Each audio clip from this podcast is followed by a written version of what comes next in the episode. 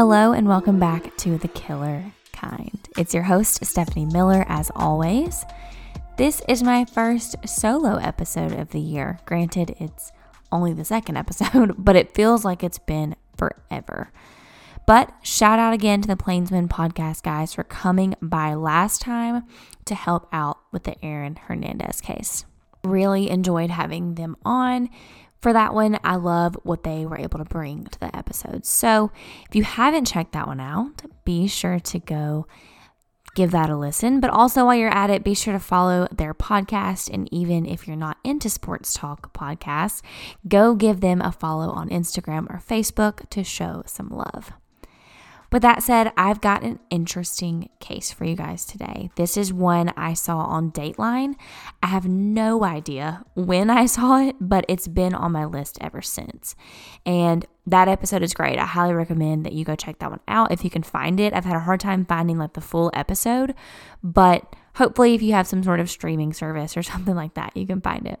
Today, we are going to be talking about a 21 year old young woman who was gorgeous and she had a loving family that was pretty wealthy, but they always supported people despite their status or how much money was in their bank account. They were known as down to earth and humble. But today we learn that money can be a motive to kill. So let's just go ahead and dive into the murder of Kate Waring.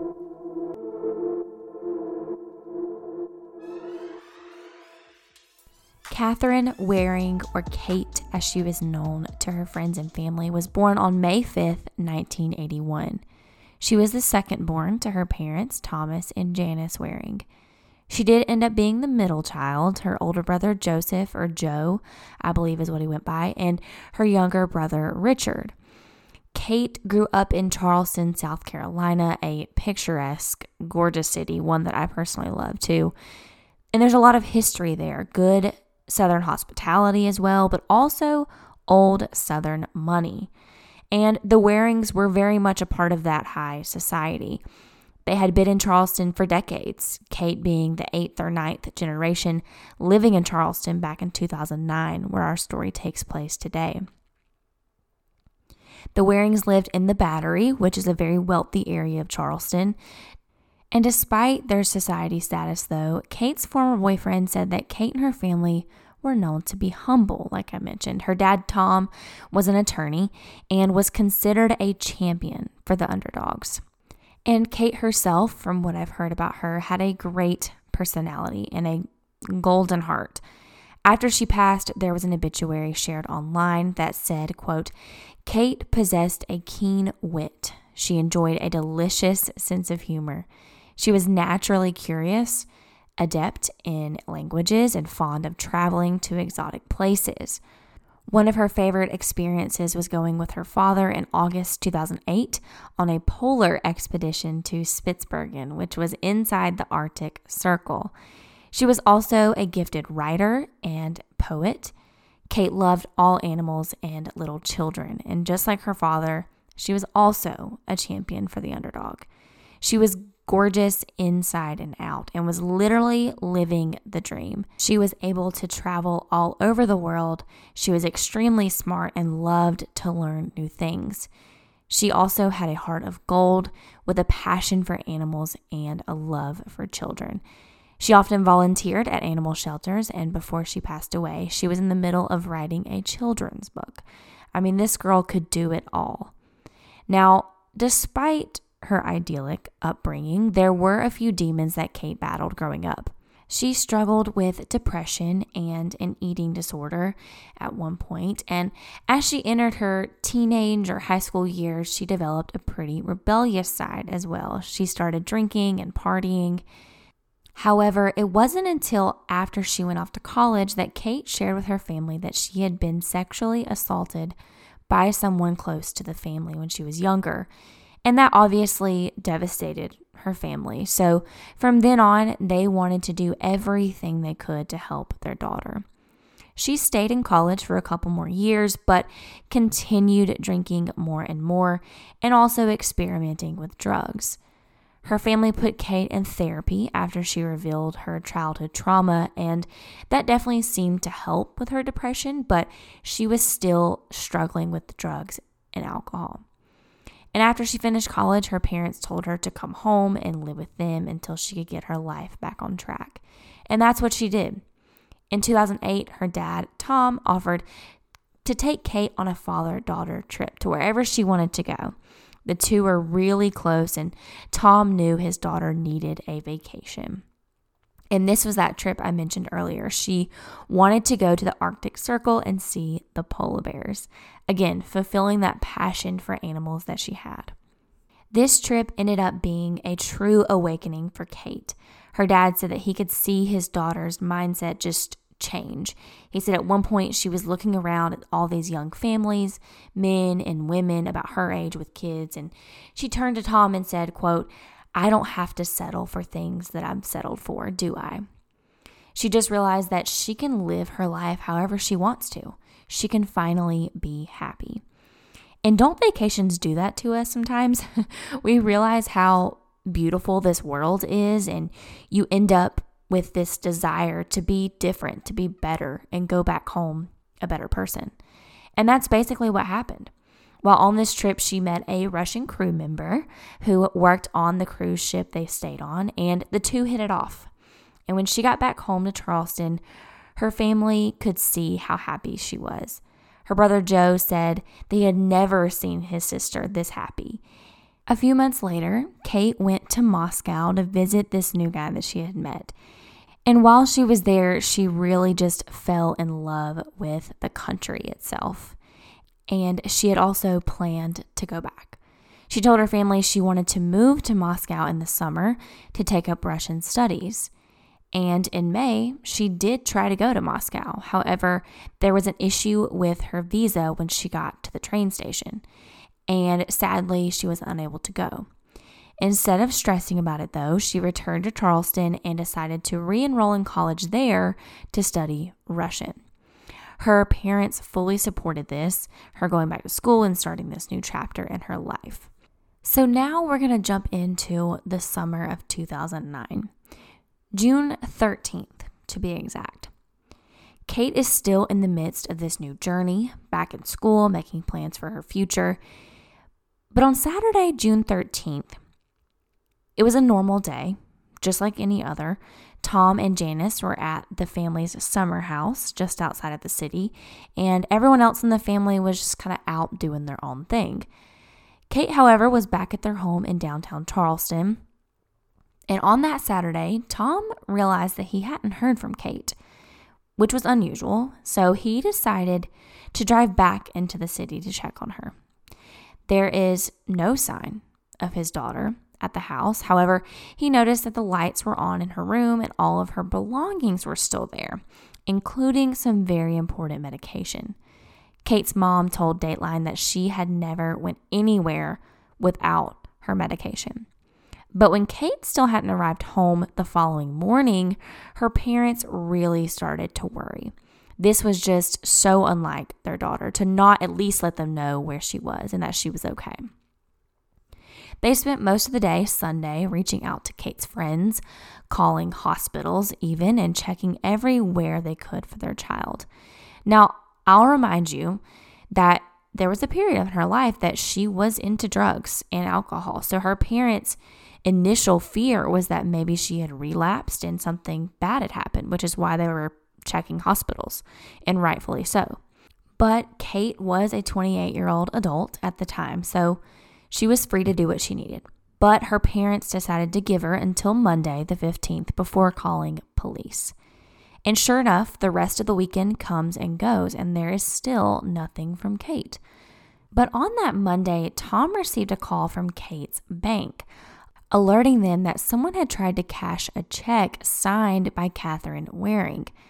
The check was written on June 12th in the amount of $4,500 and was made out to a man by the name of Ethan Mack.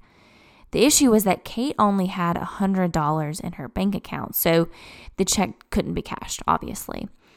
Luckily, red flags went off and the bank felt this was a little suspicious and alerted the family. But who was this Ethan guy? Tom said that he had heard of a friend named Ethan, but couldn't have told you his last name. Turned out that Ethan was one of Kate's actual best friends. Other friends of hers claimed that the two had a brother sister type relationship, very platonic. She considered him her protector and someone who always had her back. So when the cops showed up at his door questioning him about the possible disappearance of his friend Kate, I'm sure he was shocked, and along with those that knew about their friendship as well. According to Ethan, though, this check was from Kate. She had supposedly explained to him that she wanted to pay him back for money he had given her to buy jewelry or things for herself in the past. And she just wanted to pay him back for it. He went on to say that he had dinner with Kate that Friday night, the 12th. He explained the two had dinner, but then he dropped her off at her parents' house between 11:30 and 11:45. Ethan did allow police to take a look around his home that he shared with his mother. He and his mom were more than cooperative and seemed eager to help in the search for Kate. They looked through Ethan's phone as well while they were there and were able to confirm through text messages exchanged between the two that he and Kate did have dinner that Friday night. And they did not find anything that contradicted his statement, and police found nothing suspicious inside this guy's house. Although he was technically their only lead at the time, and despite being very cooperative with police, Ethan expressed his frustration to Kate's parents specifically. He left a voicemail for the Warings after police searched his home, saying they needed to stop looking at him and really get out there and find who did this. And police did move on from Ethan. They searched Kate's phone records to try to track her down, and it looks like Kate had made a phone call late that Friday night. The phone pinged from a tower in a place called James Island, several miles from her house. However, investigators told the family that pings from certain cell towers can be tricky because they aren't always accurate indications of where the phone is. She could have still made the call from the house. At this point, her parents are starting to become frustrated with investigators, right? I mean, there's no new leads. They're kind of brushing off, you know, the the tower ping and they're not really looking too hard at this Ethan guy, even though he's their only lead. And then now they're getting a voicemail from this guy too. Like, and not only that, Tom said that the police told him that his daughter is an adult supposedly a world traveler with a history of drug abuse. So she could have easily just hopped on a plane back to Russia or be somewhere overdosed or committed suicide. They specifically said they don't know a crime has even been committed yet. And as a parent, I can only imagine that just sent them over the edge because they knew in their heart of hearts that something bad had happened. There was no reason whatsoever that Kate hadn't at least called them. There's just no reason for it. So they took matters into their own hands and tried to piece together a timeline from that Friday night, the 12th, the last time anyone had reported seeing her. Now, Kate had been dating this guy named Howard Gatch. So her parents went to him first, and he told them, but also told Dateline as well, that she had called him that Friday afternoon, that Friday morning, to see if she could get a ride to an appointment with her therapist because at the time she did not have a driver's license. He said, Of course. So he took her to her appointment, and then later on that day, she went to the gym where he trained. Howard said Kate asked if she could work out for a little bit. And then while she was there, though, there was a small altercation that took place at the gym. Howard's soon to be ex wife showed up and was pissed that Kate was there. I couldn't find exactly what happened, but nothing really came of it. Because at 8 p.m. that night, Kate was seen on a pharmacy security camera getting her prescriptions refilled and buying some snacks. After that was when she went to dinner with Ethan and he dropped her back off at home. Now, at some point earlier in the day, Kate had spoken to her dad. And this is sort of what troubled her parents most. Kate said that she had potentially gotten herself in some trouble. She never did go into detail with him about it, but seemed like she really wanted to like have a conversation. However, before she could, she was gone. A month or so goes by with no new leads and no sign of urgency from the Charleston Police Department. Janice and Tom were frustrated and just worried sick about their daughter. Then comes in a guy by the name of John Rivers. He was a childhood friend of Tom's, but also a pretty influential guy in Charleston. He reaches out to his friend, the police chief at the Charleston Police Department, and explained he was concerned about Kate Waring and urged them to work hard on this case for him.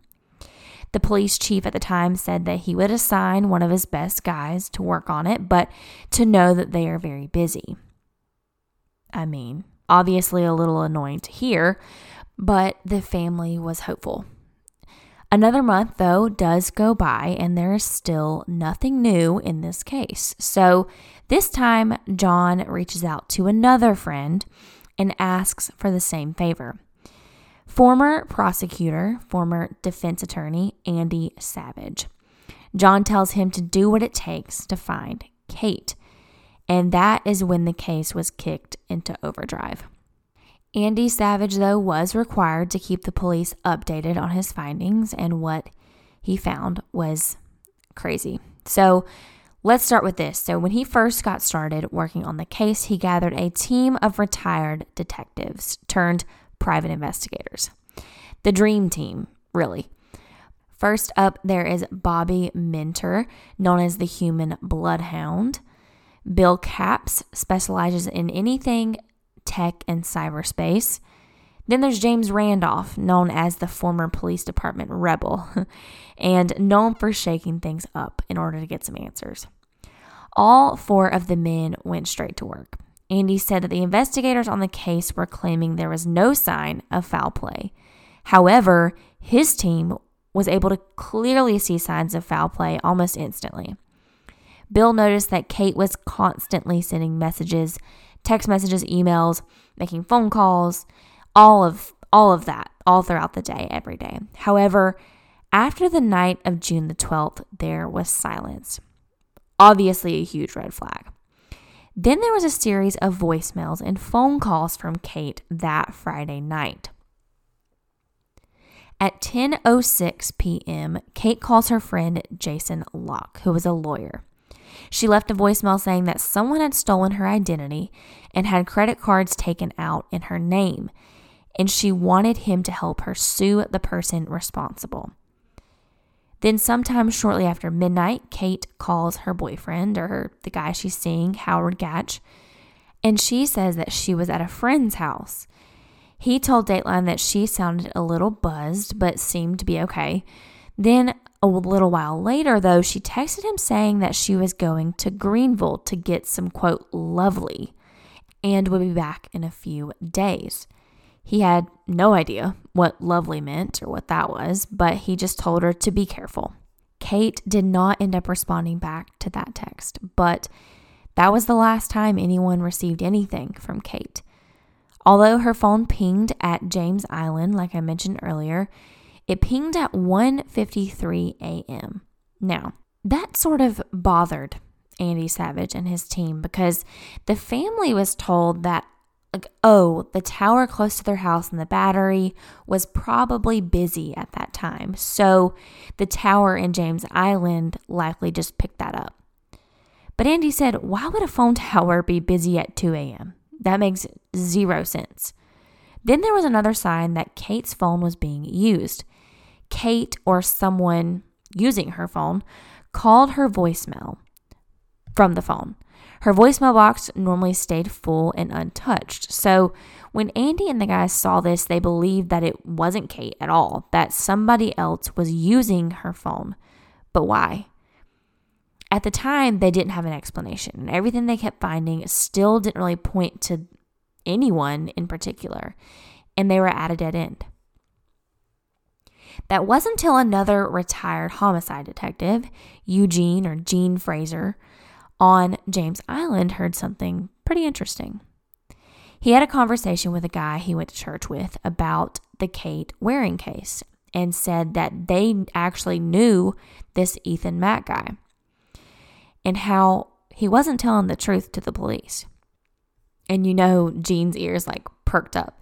He said that Ethan Mack actually lived at an apartment this guy had rented out to Ethan's dad, but Ethan had told the police that he was living with his mom on a different island miles away. So this guy felt that Ethan was trying to mislead the police. It was after this conversation that Eugene got involved with Andy, Bill, Bobby, and James. And together, these five guys really blew this case wide open. I'm going to call them the A team because that's what they called them on Dateline, and that's what I've seen them referred to as. And they really are the A team. They're awesome.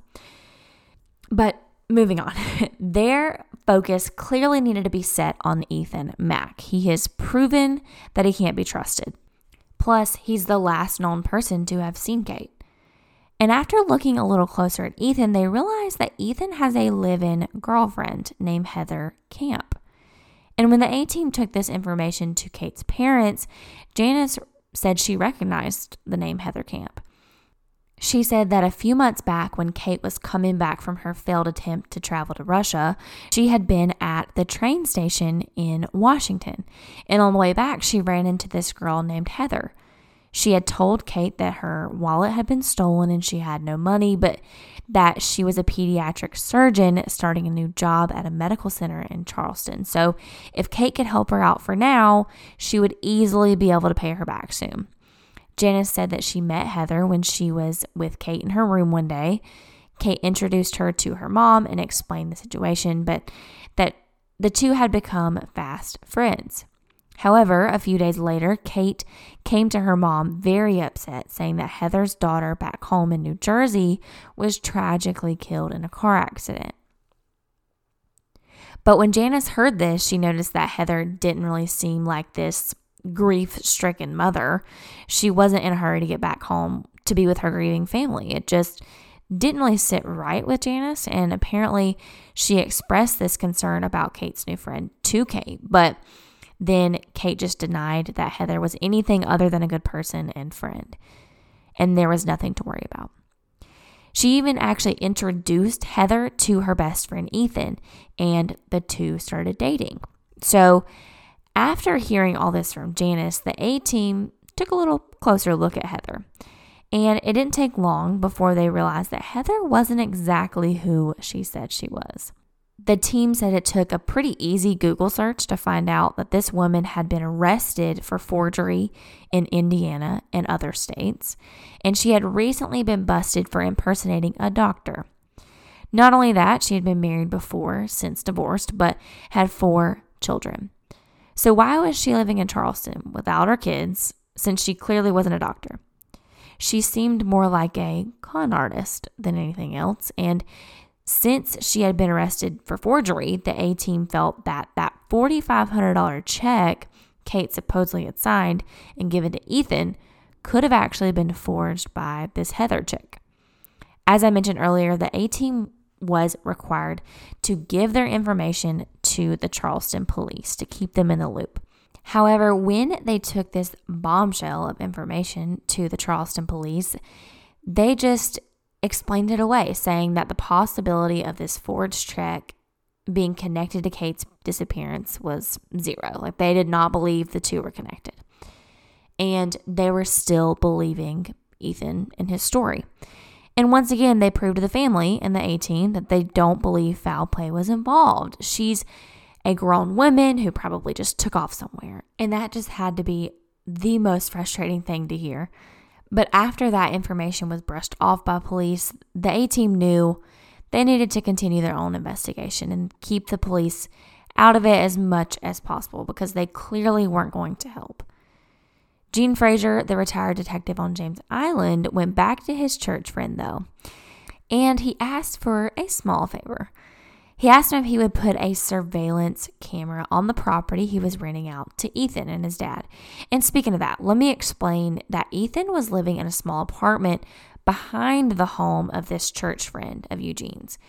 You've probably seen apartments like this. It's like one long single level that is divided into a few different apartments. So Eugene asked Ethan's landlord, essentially, if he would let them put a security camera on the back side of his house facing the front door of Ethan's apartment. And the surveillance didn't stop there. Bobby Minter, the human bloodhound, put a GPS tracker on Ethan's car. And he would also stake out where he worked, which was at a beachfront hotel in Charleston. And man, did they see some pretty suspicious stuff. So, first off, the guy saw that Ethan would leave for work, and then Heather would meet up with the guy who rented the apartment next door. The two would go to the bank together a lot, oddly enough. So, Bobby decided to reach out to somebody that had been investigating issues at this Wachovia bank that the two had been going to frequently and they were able to determine that the two were kiting checks. I still don't quite understand what that means, but basically they were stealing money from the bank. So Bobby took this information to the bank themselves, but no charges were ever filed. Either way, though, here we have this Heather girl forging checks and stealing money. So the A team needed to find out if Heather possibly forged that check that Ethan had tried to cash. So they go back to Ethan's landlord to help get handwriting samples for them to compare the handwriting on the check. But before that happened, the landlord told Eugene that he was about to have to evict Ethan and Heather because they weren't paying their rent, which would have been so bad because they were still in the middle of this surveillance and investigation and watching their every move. Well, they decide to reach out to the guy who started the whole thing. Tom's good friend, John Rivers. And he offers to pay their rent, secretly, of course. After all, he was essentially the money behind the operation. So this would allow the couple to stay in the apartment. But in order to retrieve the handwriting samples, the team came up with the idea of the landlord asking for IOU notes, basically handwritten agreements explaining they would agree to make smaller payments to their landlords so that they wouldn't be evicted.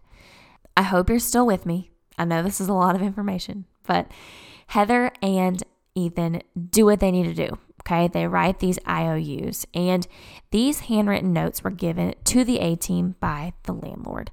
And that team reached out to Mickey Dawson, who started the state's handwriting lab. Andy Savage said within that same day that they gave the samples to Mickey, he called them up and said there is no doubt that the handwriting matched the handwriting on the check. And that basically told them all they needed to know. If they were able to forge a check from Kate, one of their closest friends, then what else were they capable of? At this point, the team knew they needed to look inside that apartment, right? They're trying to figure out how to get inside. And there's a lot of suspicious behavior. And if Kate had been there, if they had done something to Kate, then surely there would be some sort of evidence inside the home. However, since they weren't active investigators, they couldn't get a search warrant. They had to get creative, and that they did.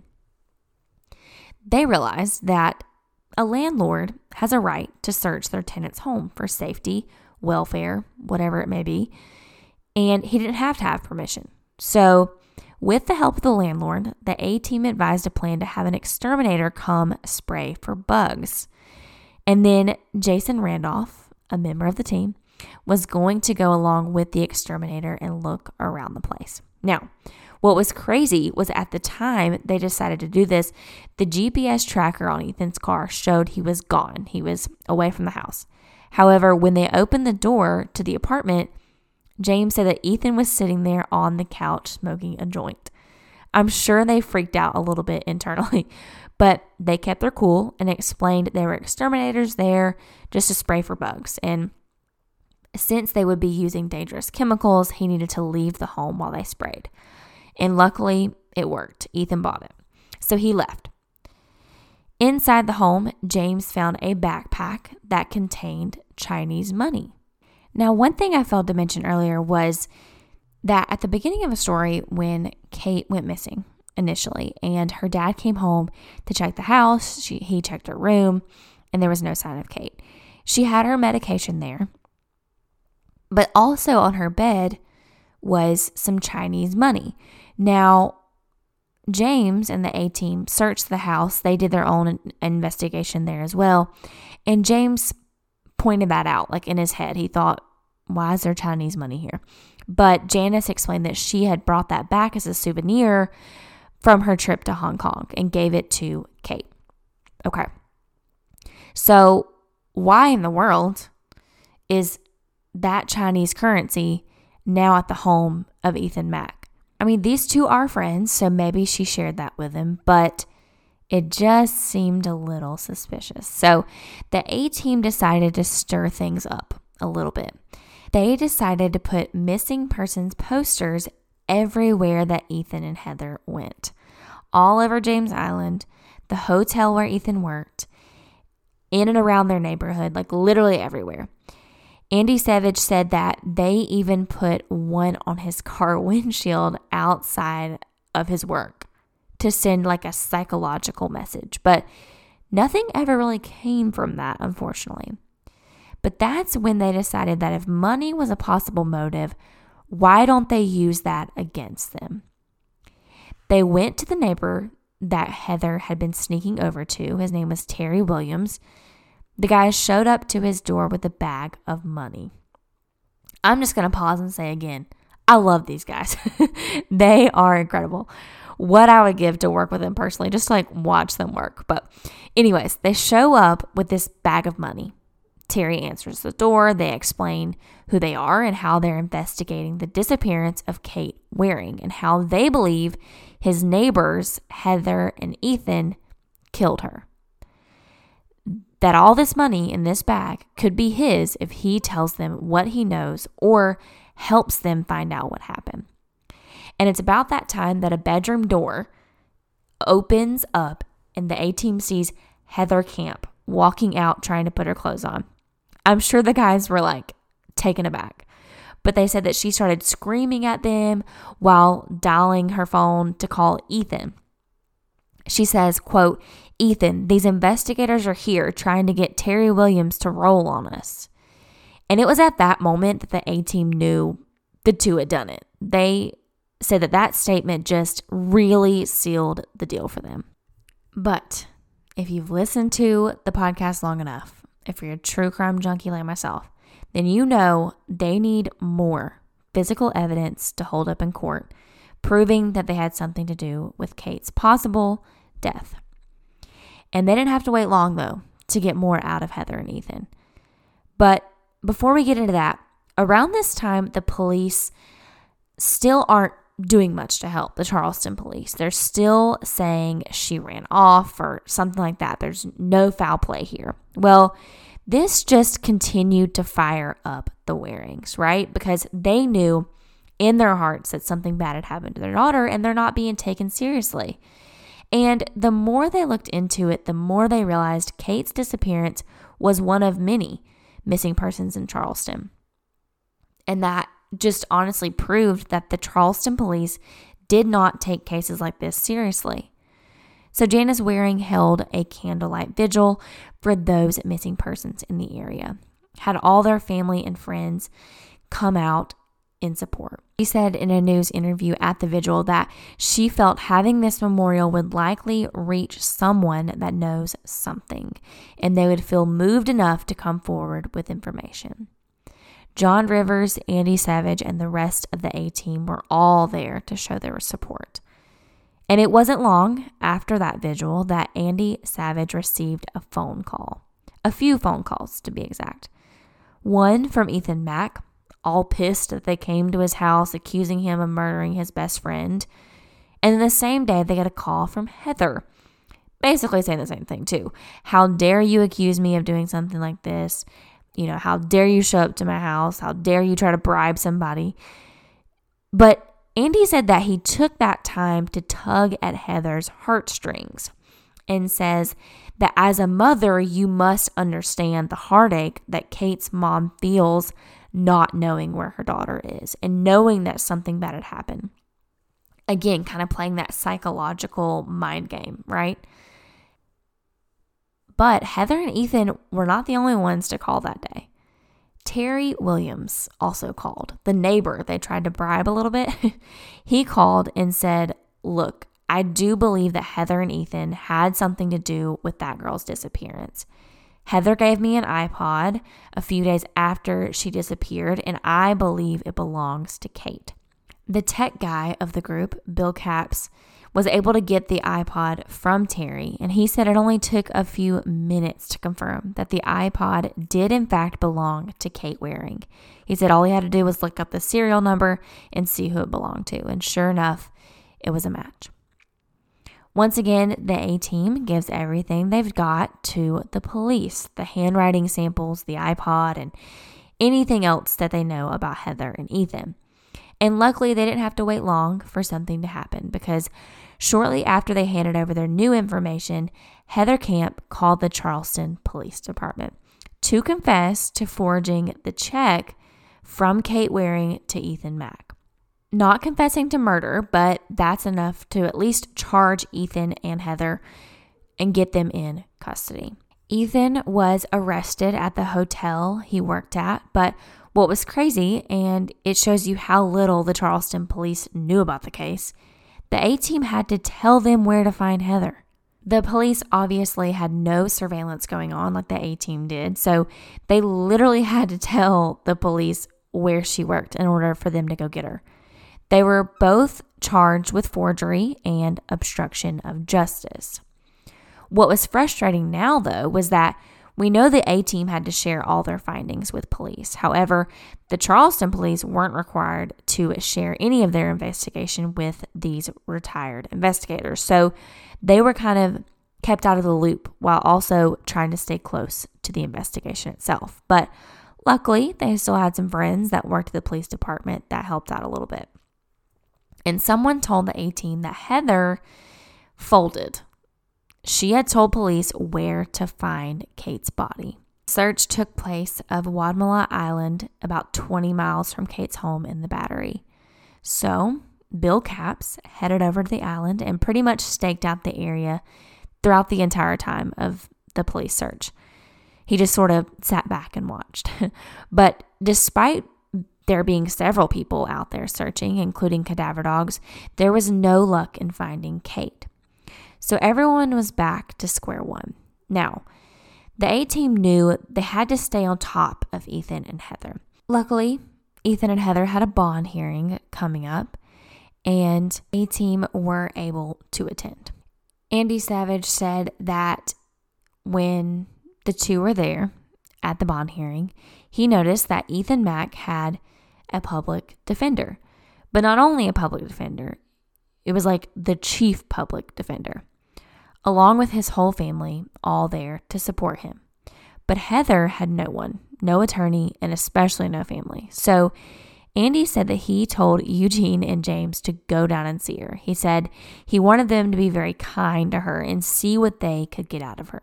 Now, these were the same guys that showed up with that bag of money at Terry Williams' house. So I'm sure when Heather walked in and saw these two guys sitting there, she was stunned, right? And they basically just sat her down and explained that they needed some help. All they needed was the body. And she says that she had tested the Charleston police. She sent them to the wrong spot intentionally. She said they promised her a deal, but the second she told them where the body was, they were abusive and ultimately did her wrong. And she said, quote, they failed the test. So now what? Was she going to tell the A team where Kate's body was? Well, oddly enough, during the conversation, the team turns around and sees Ethan Mack through the window. They were positioned in such a way that Heather could literally see Ethan sitting down with his attorney and a detective while she's sitting down with these investigators at the same time. The A team said that it was just sheer luck that they sat down at the same time, basically. So James Randolph used that to his advantage. He was like, Look, there's Ethan over there right now, probably ratting you out. He said she literally starts waving her hands at Ethan, trying to get his attention, but he wouldn't look at her. So in that moment, she breaks down. But she's not dumb. She wants a deal, right? something to help her out if she gives them what they want. And so the guys call up Andy and ask what can be done.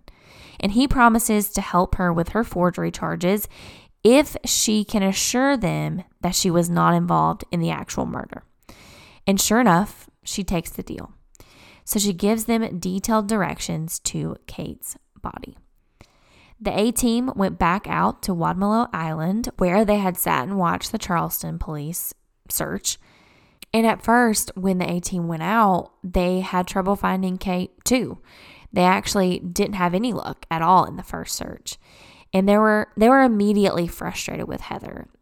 Andy called her up and wanted more information to see if she was telling the truth. And she told them that she knew what kind of jewelry Kate had been wearing that night and which pawn shop to go to to find it. Also, she explained that Ethan kept Kate's bulldog keychain that she had bought in Russia as a souvenir. And what's even more disturbing about this is that Kate had actually bought Ethan a matching bulldog keychain, sort of like a matching friendship keychain. The guys went back to Ethan's house after this and they actually found that keychain. Plus, they found Kate's jewelry at the pawn shop she told them to go to. So she was definitely involved and being somewhat truthful. So they decided to trust her one more time and go back again to that same area. Now, after Andy Savage surveyed the area through Google Maps, he printed out a map for the guys, and they were able to realize that they just didn't really look in the right spot based off of Heather's directions. So on October 10th, 2009, in a wooded area off Polly Point Road in Wadmalaw Island, Kate Waring was finally found. Bobby Minter was first to spot a small trail. He said about six minutes into the search, he saw what looked like an animal path, so he followed that a little ways and then he came across what looked like human bones. He said he just knew that it was Kate. He called the rest of the guys over and together they called 911. When Charleston police arrived on the scene, they were pretty skeptical of the guys. The team said they were detained, took them to the station for questioning, and just made them feel like criminals, even though they were the ones that kept this investigation going. They're the ones that found Kate. But it's another rant for another day. Charleston police wanted the whole story of their investigation from start to finish, not just the day they found the body, but every day they worked on the case. And the guys were confused at first because it's like, look, we gave you all the information every step of the way. Why are you giving us this hard time now? But luckily, after a few hours of conversation and each of the guys giving their statements, they were released. Once the crime scene was taken over by the Charleston police, the medical examiner was called to examine the body. And sadly, due to the state that the body was in, he was unable to determine a cause of death. And other than the body itself, there wasn't much physical evidence still tying Ethan or Heather to the murder. Yes, Heather helped find the body, but as we all know, as I've already mentioned, you need more than just circumstantial evidence to win the case. That said, though, Heather did plead guilty to voluntary manslaughter obstruction of justice, and forgery in order to testify against Ethan in exchange for a reduced sentence. The trial for Ethan Mack took place in October 2010. The prosecution came up with the theory, pretty plausible theory, that Kate had found out that Heather was conning money out of her and that she was trying to steal her identity. Because if you remember that text that Kate sent to her lawyer friend, the theory is that she found out about this on that Friday night and likely confronted both Heather and Ethan at dinner that night. She threatened Heather, saying that she was going to tell her dad, and she was probably like, Look, you're going down for this. But Heather and Ethan knew they couldn't let that happen. So they decided the only way to stop her was to kill her. And that's the story that Heather went with too. But of course, she said it was all Ethan's idea, not hers. Heather testified against Ethan, claiming that after dinner that night, they all went back to Ethan's apartment, which makes sense because she called her boyfriend at the time, Howard, saying that she was at a friend's house. So that adds up. And two, that she was there willingly. But while at the apartment, Ethan supposedly dared Kate to try to fit in a large suitcase that he had. But as soon as she climbed in, he zipped her up and then he tased her.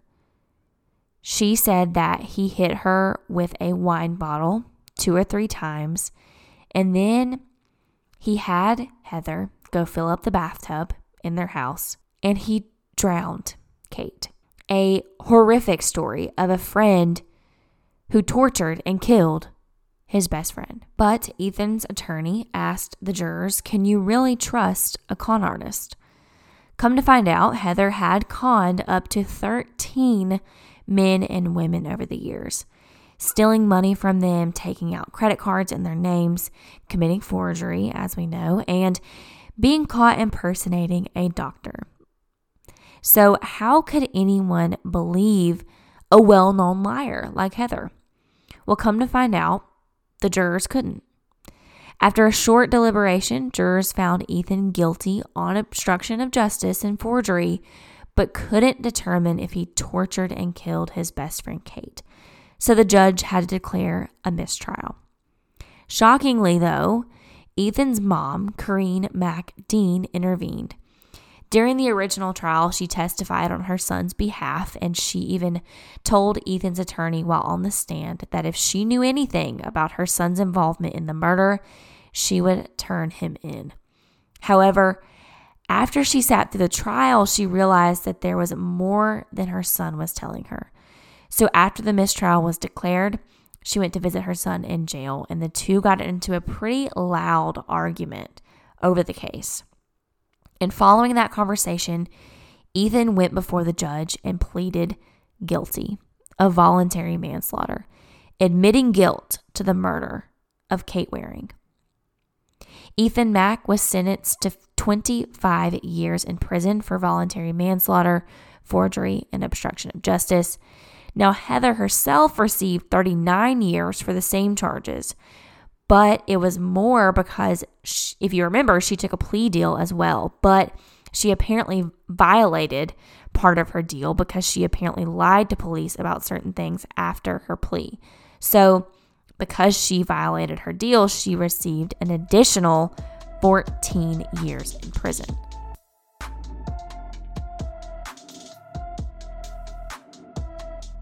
And there wasn't too much on Terry Williams, but I do know that he was also charged with obstruction of justice as well. So, what are your thoughts on today's case? My brain is just spiraling. Here is a woman who was probably like friends with everybody, right? Like every walk of life, anybody that came into her life, she was going to be nice to. And she really had this friend that she was close to, Ethan. And she introduces Heather to her best friend and they hit it off. And Kate just probably thinks this is so great. But then you got this psycho con artist, liar, who is manipulating Ethan. And I look, Ethan did wrong. He murdered Kate. If he loved Kate like he claimed that he did, he would have done this. But the state attorney herself, who the prosecutor in the case, said that had it not been for Heather, this wouldn't have happened. And that's honestly just a fact. There is no way that this would have happened. Well, I wouldn't say no way, but it's very unlikely that this would have happened had Heather not come into the picture. And she knew what she was doing the day that she met Kate on the train. She knew that just by looking at Kate that she probably had money, right? We all know what that looks like. And somebody like Heather who had nothing sees this woman and strikes up a friendship and she she plays the role. I mean, a legit con artist. I mean, literally the definition of a con artist. So, as always, I want to know your thoughts on today's case head over to the podcast Instagram page to let me know your thoughts on today's post, or you can always DM me and let me know your thoughts there. And since it's the new year, I would love to know any case suggestions that you might want to hear this year on the podcast. I've got a couple still on my list for the year, but always let me know what are your favorites? What are ones that you want to hear me cover, or ones that maybe you haven't heard covered anywhere else that you want to hear here? So let me know that anywhere you can. And if you haven't done it in a while, or if you're new here, be sure to follow or subscribe wherever you're listening. Leave a five star review or something like that wherever you can. Just kind of helps people find the podcast, kind of helps spread the word. So be sure to do that if you can. That is going to do it for me this week, guys. I'll be back here in two weeks for a brand new episode. Until then, stay safe. Bye, guys.